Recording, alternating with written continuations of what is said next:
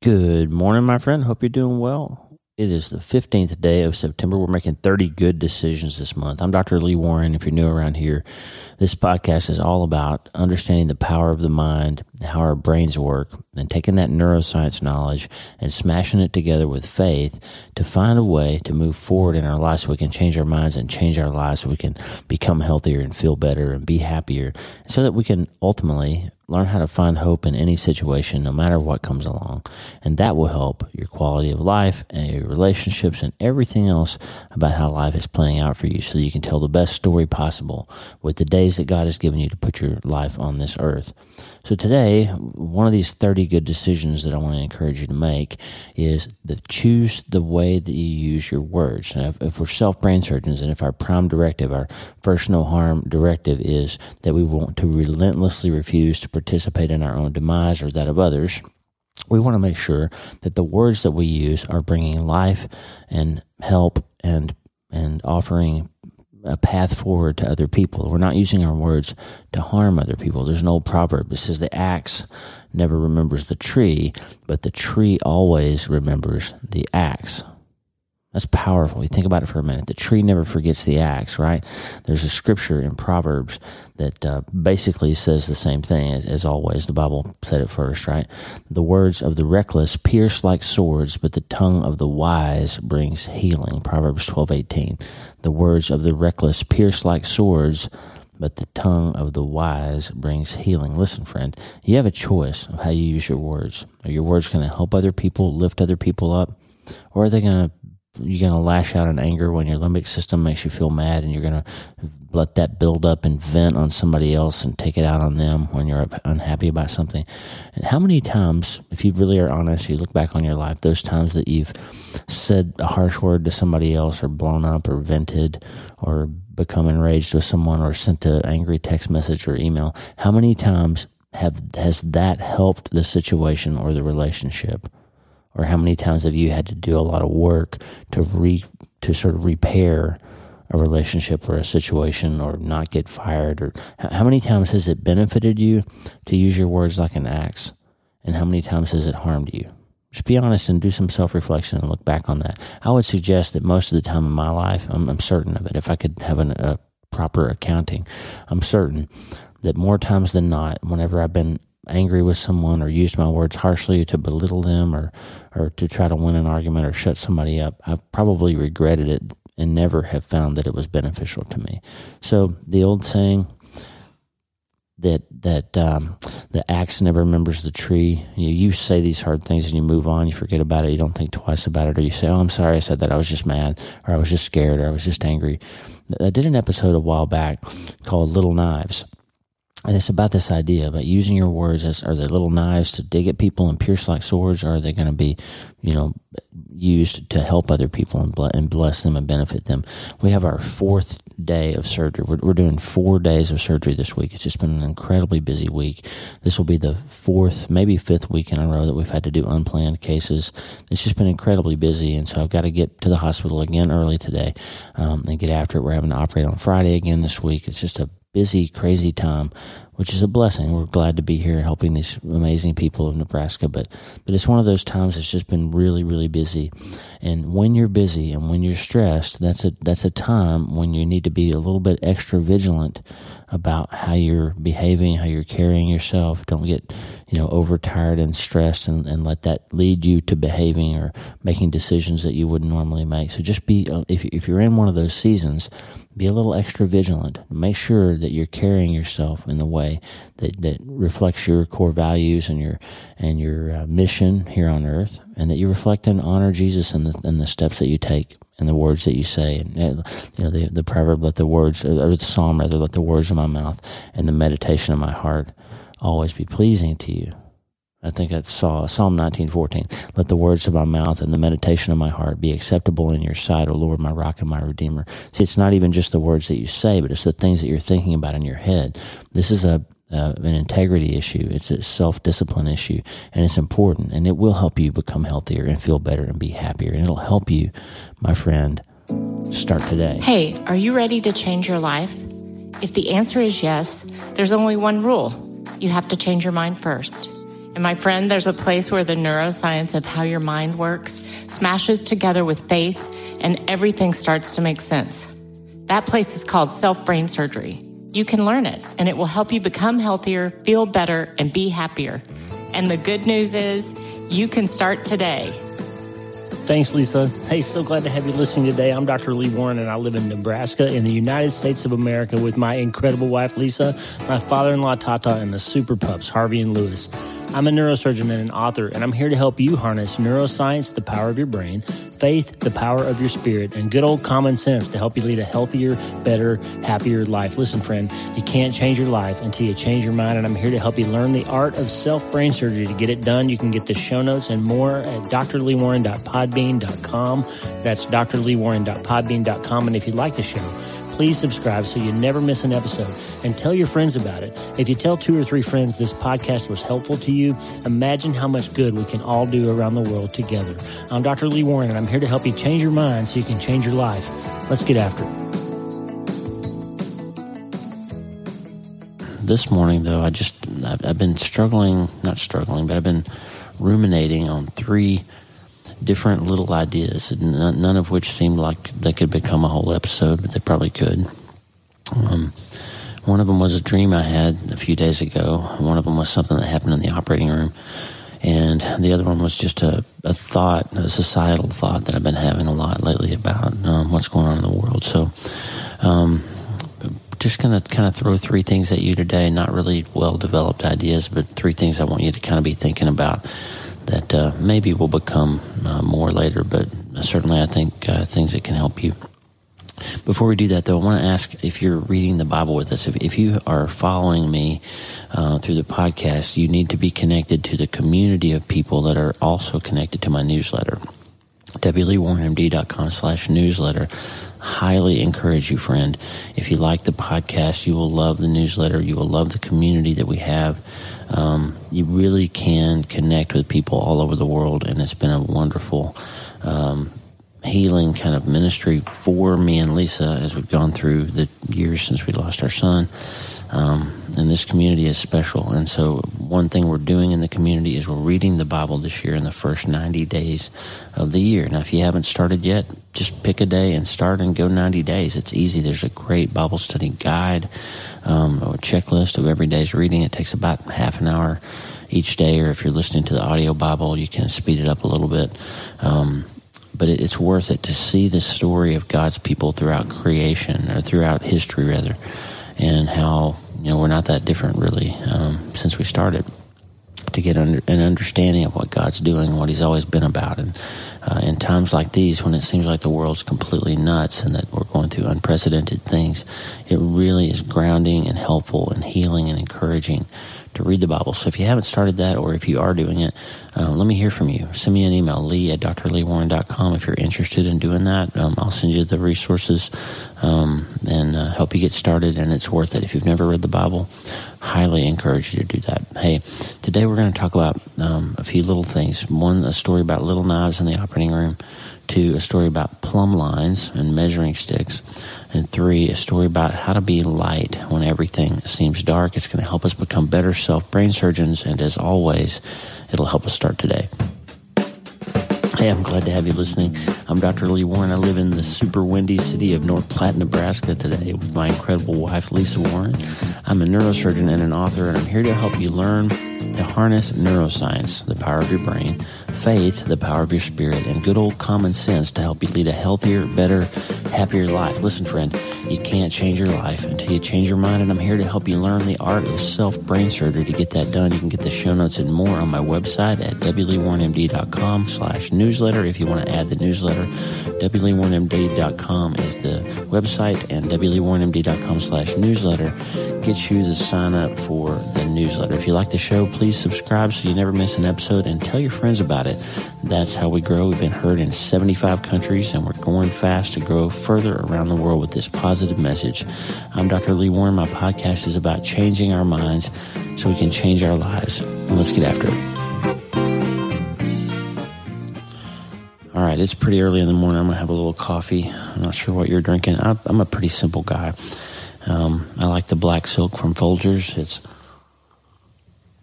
It's dark, but it's not too bitter, and I'm having a cup of coffee in my Auburn University coffee cup. Our middle daughter, Kimber, graduated from Auburn. Our son, Mitch, attended Auburn. Our youngest daughter, Kalyn, is an Auburn graduate who's currently in grad school at Auburn. And by the way, shout out to Kalyn. It was her birthday a couple of days ago. She is in her first year of grad school. She made straight A's in her first semester. She's becoming a therapist, and they're starting to actually see patients this week. And so I'm really proud of you, Kalyn. And boy, I couldn't imagine being more proud of what you've done with your academic career and your life. And the best thing about Kalyn, really all of our kids, the best thing about them is that they're better people. You know, they're really good at what they do. They're really good at their jobs. They're really good with everything that they put their hands on. But they're better people, and that's the thing that Lisa and I are the proudest of. So happy birthday, Kalyn. One more thing, pray for my family. We lost my dad's little sister. My Aunt Charlotte passed away this week. So send a little prayer out to her three daughters, Deborah, Susan, and Vicky. And to my dad and his other siblings. It's the first one of the four of them that we've lost. And you know, it's just a hard time when you lose somebody that you love. So say a prayer for my Aunt Charlotte's family and my dad. And you know, life is hard sometimes, so we all should be praying for each other, right?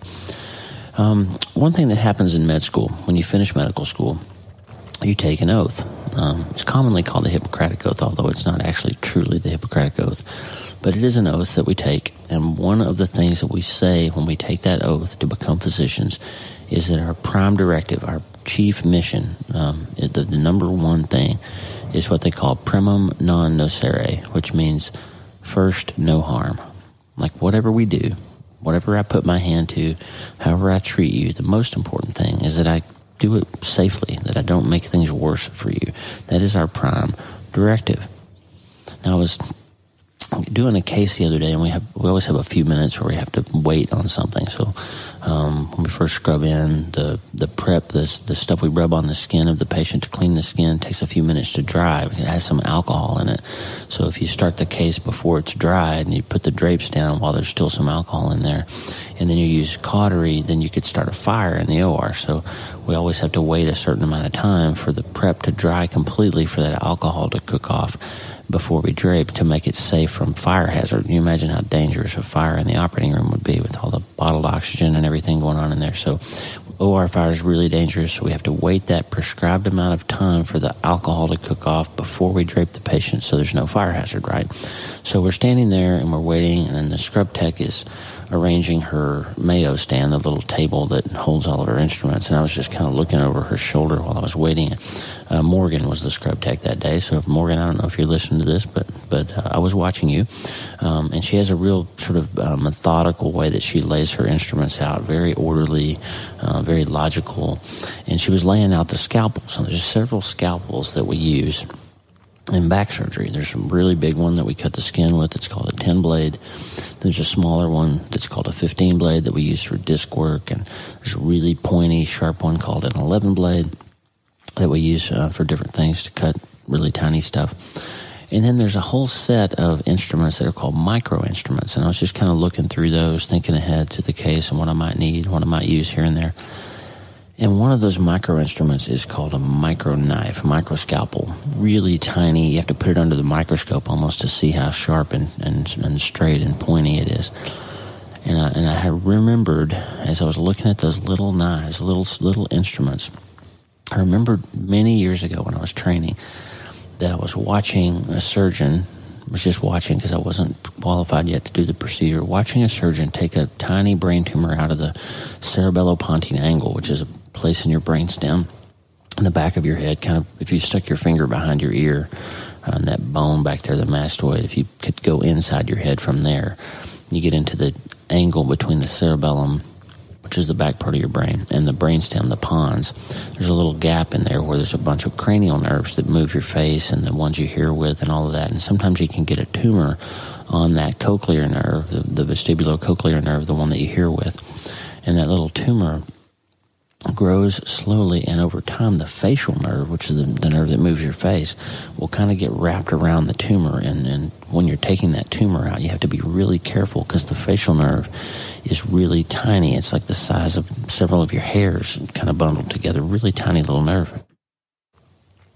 And I was watching this surgeon work, and he had this tiny little microscalpel, and the tumor was so stuck to the nerve that the nerve tore with that little bitty instrument. I'm talking about a knife that's 1.5 millimeters wide, really little bitty knife. But that little bitty knife was able to cut that little nerve, and that person lost some strength and movement in their face because of that. And I always thought about that since then. It's the little knives that often do the most damage. You know, if you think about it, like most of the time in surgery, we take a big knife and we cut the skin open, but we don't really ever injure somebody with a skin knife. I mean, you could if you were a maniac.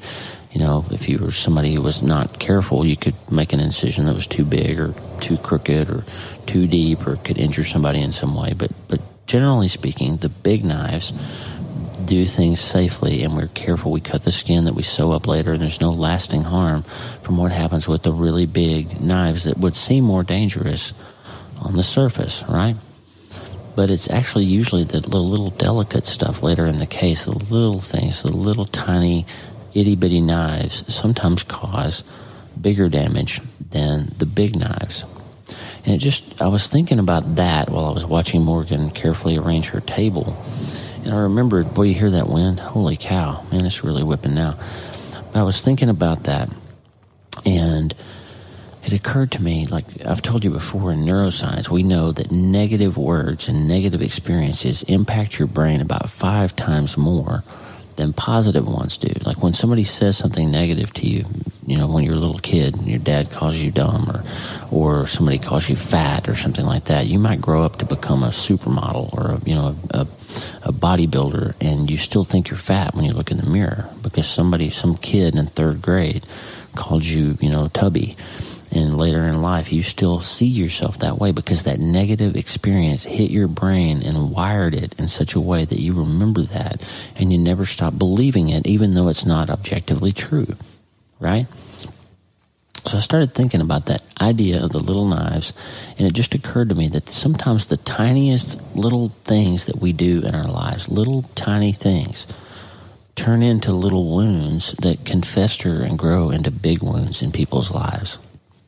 Sometimes little things that we do or don't do, like when your kid does something and they come and say, "Daddy, look what I built," and you're too much of a coach inside, and instead of saying, "Hey, great, that Lego, man, that's amazing truck you made," we coach them instead. "Oh, you know what, you should have done this, or you should change it to that." And that little opportunity that we have to praise them and build up their self-esteem becomes something in their mind that they should have done better. And it's just a little knife, a little tiny wound, it seems like, but it has a big impact on the inside, right? Your spouse comes to you and she says, "Hey, do I look good in this?" And you say, "Oh, those jeans are a little too tight, honey." Now, first of all, none of you listening, you're not dumb enough to have said that. But let's just say for the sake of argument that you were, that would be a bad thing. That line would be something that she remembered a long time and would probably remind you that she remembered, by the way. So don't do that. But just think about different times when you are hurting inside or you're feeling bad inside and you need just a little bit of encouragement. And you kind of muster up the courage to sort of ask for it, to hold out something to your spouse or your coworker or somebody. And instead of getting what you need in that moment, you get something else, a wound, a little snide comment, or a little bit of passive-aggressive behavior that really can create a huge injury, even though it seems like a little thing. It's just a couple of words, right? So I just want to put that in your mind, like the words, the behaviors that we have can either be healing or they can be these what seem like little knives. Fortunately, most of us in our relationships don't have. Just like most surgeons don't slash people to death with the big scalpel, the skin knife, because we're not insane. Most of the time in our relationships, we're not actually doing big, harmful things with our hands. We're not punching people. We're not, breaking windows. We're not, hopefully, physically abusing people or those kinds of things. We're not usually being unfaithful or all that kind of stuff. When those are happening, they need to be addressed, they need to be handled, and they're devastating, obviously. Big. I mean, you could really do some real damage with one of those big knives, right? And you can do real damage with your fists, your hands, your words, your deeds, your behaviors, all that. So, but most of the time, statistically speaking, most of us aren't engaging in those big knife kind of things. We're just living life, and we're having all these moments when we can either do something good and helpful with our little knives, like take the tumor out, or we can injure someone we're supposed to love, someone we're supposed to care about. And that can create opportunities for big wins later, because if you give your spouse, your child, your friend a lot of little wins over time, if they bring any of these opportunities and you're always the one with the encouraging word, you're always the one who's there for the right support, then that's going to bank up a lot of good in them, a lot of positive to overcome the negative that they're going to get from the rest of the world. They can learn to count on you as being the one who's always going to first, no harm, provide support and comfort and healing from them. And that those series of little gifts, little wins, little good surgical application of the little knives are going to prevent some big losses in your life later. So just thinking about that, you know, the other day we were outside. Lewis and Harvey were running around and playing, and we were walking, and all of a sudden Harvey trots up, and he's got a horribly decomposed dead raccoon in his mouth. And he trotted right up to us, and he was so proud. He brought that, put it right at my feet. And, you know, I could either yell at him and act disgusted and scream and yell and scare him away, and he would feel ashamed, and he would not want to come to me and let me love him and pet on him and all that. And later that would turn into him not retrieving ducks or quail or pheasant well, because he would feel like he's not supposed to bring me something he found, right? Or I could praise him. Thank you for good job, Harvey. Thanks for bringing me that disgusting dead raccoon, right? That's a little win. And I could either have turned it into a loss, or I could turn it into a win. Same thing with your kids, with their crafts. I looked the other day. We found there's a little Lego creature, some kind of warrior that Mitch built, and it was the last Christmas that he was alive. Mitch was a kid who always loved Legos. He loved to build those complicated Lego creations, and just as a random stocking stuffer, Lisa and I were at Target, you know, picking out stocking stuffers for the kids, and we grabbed this one little one that was on the shelf, and we put it in Mitch's. Even though he was 18, we stuck a Lego thing in his stocking, and on Christmas Day he built it in about 5 minutes, and he put it on his shelf. Well, then after he died, I realized that was the last Lego thing he had ever made. And so we've moved, you know, 4 times since then, and every time we move, we bubble wrap that thing, and we protect it, and it always stays on the shelf in my office, because I want to see it. I want to sometimes touch it and know that that's something that my son built with his hands. And I remember when he was little and he would build something, he would always be so proud, and he wanted my approval. He was, "Dad, look at what I built." And so I wanted to put that in your mind, like when you have an opportunity to use your little knives, you can do something great with them, heal, build, restore, repair, promote health and healing and happiness and good self-esteem, or you can turn them into injuries, wounds, and just what would you like to do with that? Think about that, because there's all kinds of opportunities in your life to have little wins or little losses or big wins or big losses, and they usually happen with the little knives. You might imagine the Bible says something about this. There's at least 5 scriptures that I found real quickly that relate to this. Proverbs 18:21, "Death and life are in the power of the tongue, and also those who love it will eat its fruits." So you get to choose. You're going to bring death or life with your words. Ephesians 4:29, "Let no corrupting talk come out of your mouth, but only such that is good for building up, that it may give grace to those who hear." So God says it plain. Don't say bad things to people. Use your words for good. Proverbs 12:18. "There is one whose rash words are like sword thrusts, but the tongue of the wise bring healing." There's an idea about knives, right? Your words can be like knives that wound people and harm them, or you can be wise and heal people with how you speak. Matthew 12:36. "I tell you, on the day of judgment, everyone will give account for every careless word they speak." Holy cow. Jesus says you're going to account for the words that you speak. God gave you a list of a host of words to say in your lifetime, and he's going to take account of them for you on the day of judgment. Think about that one. Proverbs 15:1, a soft answer turns away wrath, but a harsh word stirs up anger. I think I've made the point. Be careful with your words. Use your little knives for good. At first, no harm. Now let's switch gears. Let's talk about social media for just a second. I think I told you last week, I deleted all my social media accounts. I got really frustrated when Twitter banned the President of the United States because they said he was inciting violence. And it's interesting to me that, you know, but President Trump's now been impeached twice. And whatever you think of him, he has been impeached twice for things that the Democrats have alleged that he said. And in both cases, the transcript of what he actually said is publicly available. And so this is two times that the Democrats have impeached the President of the United States for something that they wanted him to have said. But you can actually listen to what he did say, and he didn't say the things that they said he said. So it's interesting to me that Proverbs 20:23 said, "The Lord detests double standards. He is not pleased by dishonest scales." And the 9th commandment says, "Do not bear false witness against your neighbor."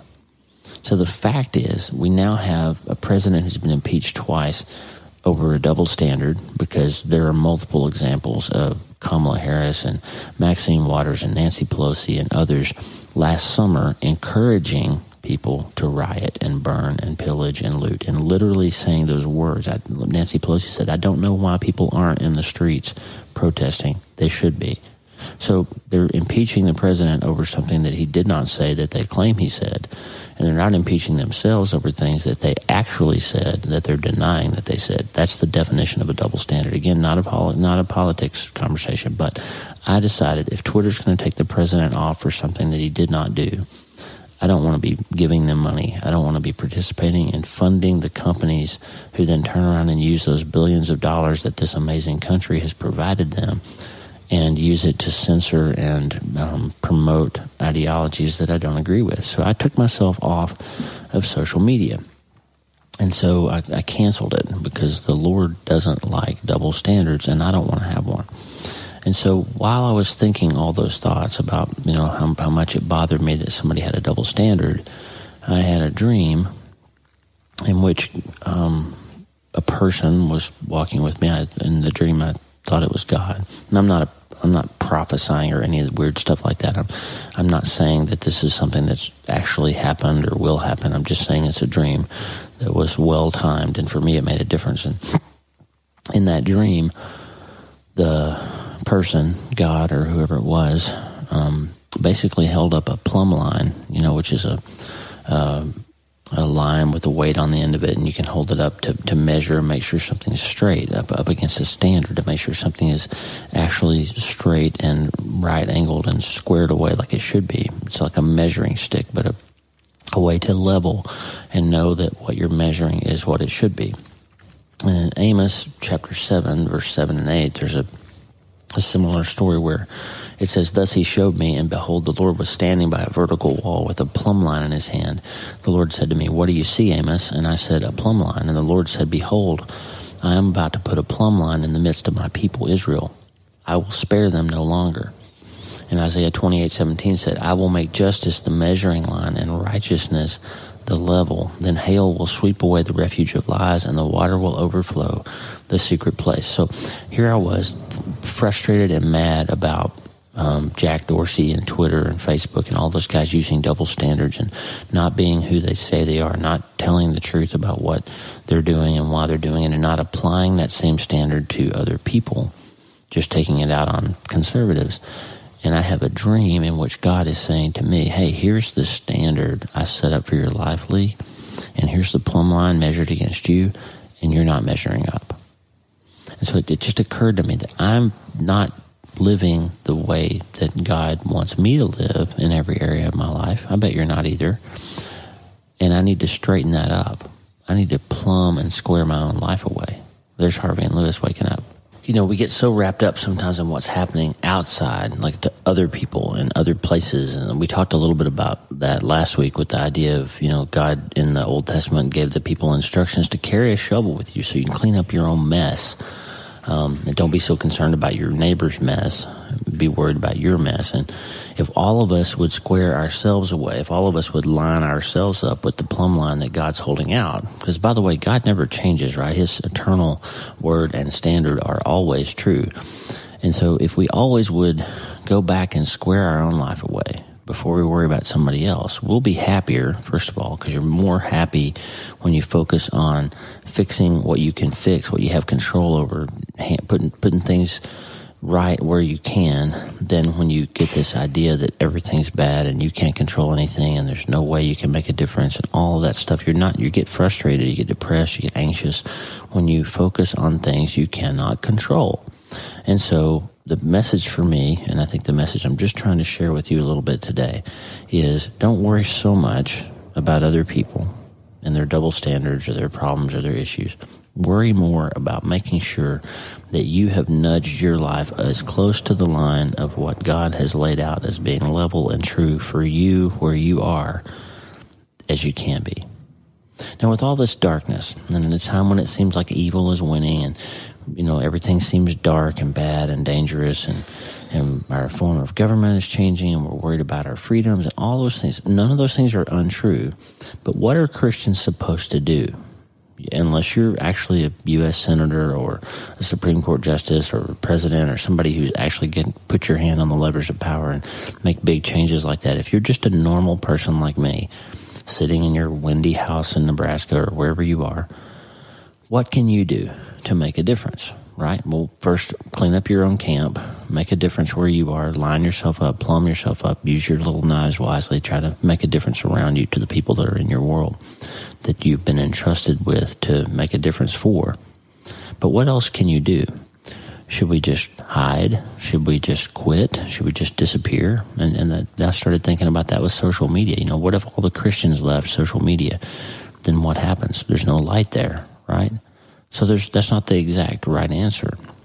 And what Jesus said in Matthew chapter 5, and by the way, the Sermon on the Mount is the name of the famous sermon that Jesus preached in Matthew 5, 6, and 7. If you haven't read it, or if you haven't read it in a while, anytime you start to wonder what you should be doing in your life to make a difference and make your life better and please God more with your life, read the Sermon on the Mount. Take 15 minutes and read those three chapters, because they never change and they never stop being an amazing guide for life. But in Matthew 5, starting in 14, here's what Jesus said. You are the light of the world. A town built on a hill cannot be hidden. Neither do people light a lamp and put it under a bowl. Instead, they put it on a stand, and it gives light to everyone in the house. In the same way, let your light shine before others, that they may see your good deeds and glorify your Father in heaven. Jesus says, you're the light. This is a dark world. There's bad stuff happening, and people need to see the light. In my office, here in the house, there's a dimmer switch on the light, and when I get up in the mornings, I try not to wake the dogs up. I turn that light on with the dimmer all the way down, and then I just really slowly bring it up until it's kind of slowly getting brighter, and then there's a point where all of a sudden, bam, I can see everything. It's just bright enough that I can see and I can navigate the room and not trip over something. The contractor's left a bucket of paint out or something. I can see because there's enough light that all of a sudden the world is clearer now for me. And I realized, what if all of us just started turning our lights up just a little bit, just a little bit brighter right where we are? What if all of us did that? Would the world all of a sudden, bam, get a little bit lighter? Because the light can triumph over the darkness. Darkness cannot prevail against even just a little bit of light, friend. So if you can shine your light wherever you are, Jesus said, that city on the hill, the lamp on the stand, cannot be hidden. And there's also this, Philippians 2, starting in verse 14, Paul says, do everything without grumbling or arguing, so that you may become blameless and pure, children of God, without fault in a warped and crooked generation. Then you will shine among them like stars in the sky, as you hold firmly to the word of life. Here's a theory I have, friend. I don't think anybody who's trapped in darkness is happy. I don't think anybody whose life is all about power or money, I don't think anybody who's involved in trafficking other humans, I don't think anybody who's involved in selling drugs or doing all those bad things, I don't think they're happy. I don't think they're fulfilled. And I know they're not, because they were created for something more. And we will never win against the darkness by yelling at people and telling them that they're the darkness. You'll never win against people who don't have a moral compass by yelling at them and telling them that they need to have a moral compass. They don't agree with you. What they will respond to eventually is if we just keep shining light. If every time you have an opportunity to minister, you do so. If every time you have an opportunity to show that you are squared away and you are true, and every time you have an opportunity to wield your power of your little knife, you do so in a way that brings life and not death, that brings healing and not harm. If you are a person who always shines the light, then over time, somebody will notice. I get letters every week. Lisa and I get letters every week from somebody somewhere who's hurting, and they say, something you said on the podcast made a difference for me today. And that's why I do it. I'm not making money off this podcast. In fact, my entire operation with my website and my newsletter and the podcast and all that, we're spending about $1,500 a month to do this.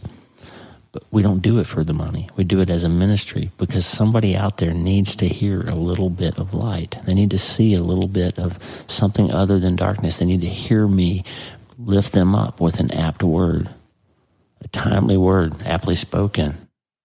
Proverbs said it's like apples of gold and settings of silver, right? Just, you need to be to bring the right word. And we need to be doing self-brain surgery because that's how we become happier, and that's how we shine the light. And that, my friend, is how we will win. Look, I know things are hard, but wherever you are, whatever you're going through, you are there. You're in that place at that time to make a difference. So start where you are. Clean up your world. Square yourself away to the plumb line. And when you're dealing with others, watch out for how you use those little knives, because that's where the damage happens, but it's also where the little wins, the little bits of healing instead of hurting happen, the little bit of help and hope instead of pain. Let's renew our oath. First, no harm. Every way in your life in which you could either do harm to someone or help them, choose to help them.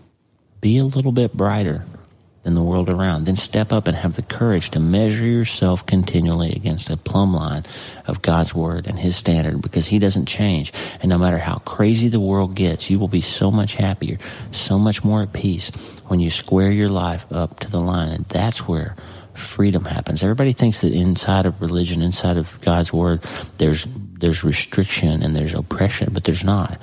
When you drive down a road, on a mountain road that's got deep ravines on either side and there's guardrails on the side, you don't look at the guardrails and say, those are restricting my freedom. You don't want to drive off the cliff. The guardrails are there to set the edges for you so that you have the freedom to drive all over the place safely, right? That's what guardrails are for, and that's what the plumb line's all about. God's saying, hey, your life is going to be better if your building is straight, if you're leveled up to the edge of where I have the plan for you. So shine your light, friend. Square yourself away. Get your little knives in order and do first no harm. But let that light shine, because we need to see you breaking through the darkness. And let's start today. Hey, thanks for listening. The Dr. Lee Warren podcast is listener supported. Check out patron.podbean.com/Dr. Lee Warren. That's patron.podbean.com/Dr. Lee Warren. Patrons and partners get free books, transcripts, special patron only episodes, and more. And partners like you allow us to stay ad free and keep growing. Please subscribe to the show so you automatically get every episode. And if you like the show, you'll love my weekly letter. Check out my writing at drleewarren.substack.com, drleewarren.substack.com. Get the free newsletter every week for my best prescriptions for becoming healthier, feeling better, and being happier through the power of faith and neuroscience smashing together via self-brain surgery. drleewarren.substack.com. And if you need prayer, go to the prayer wall at wleewarrenmd.com/prayer. The theme music for the show is Make Us One by Tommy Walker, graciously provided for free by the great folks over at tommywalkerministries.org. Check it out and consider supporting them, tommywalkerministries.org. Remember, you can't change your life until you change your mind, and the good news is you can start today. I'm Dr. Lee Warren. I'll talk to you soon. God bless you, friend. Have a great day.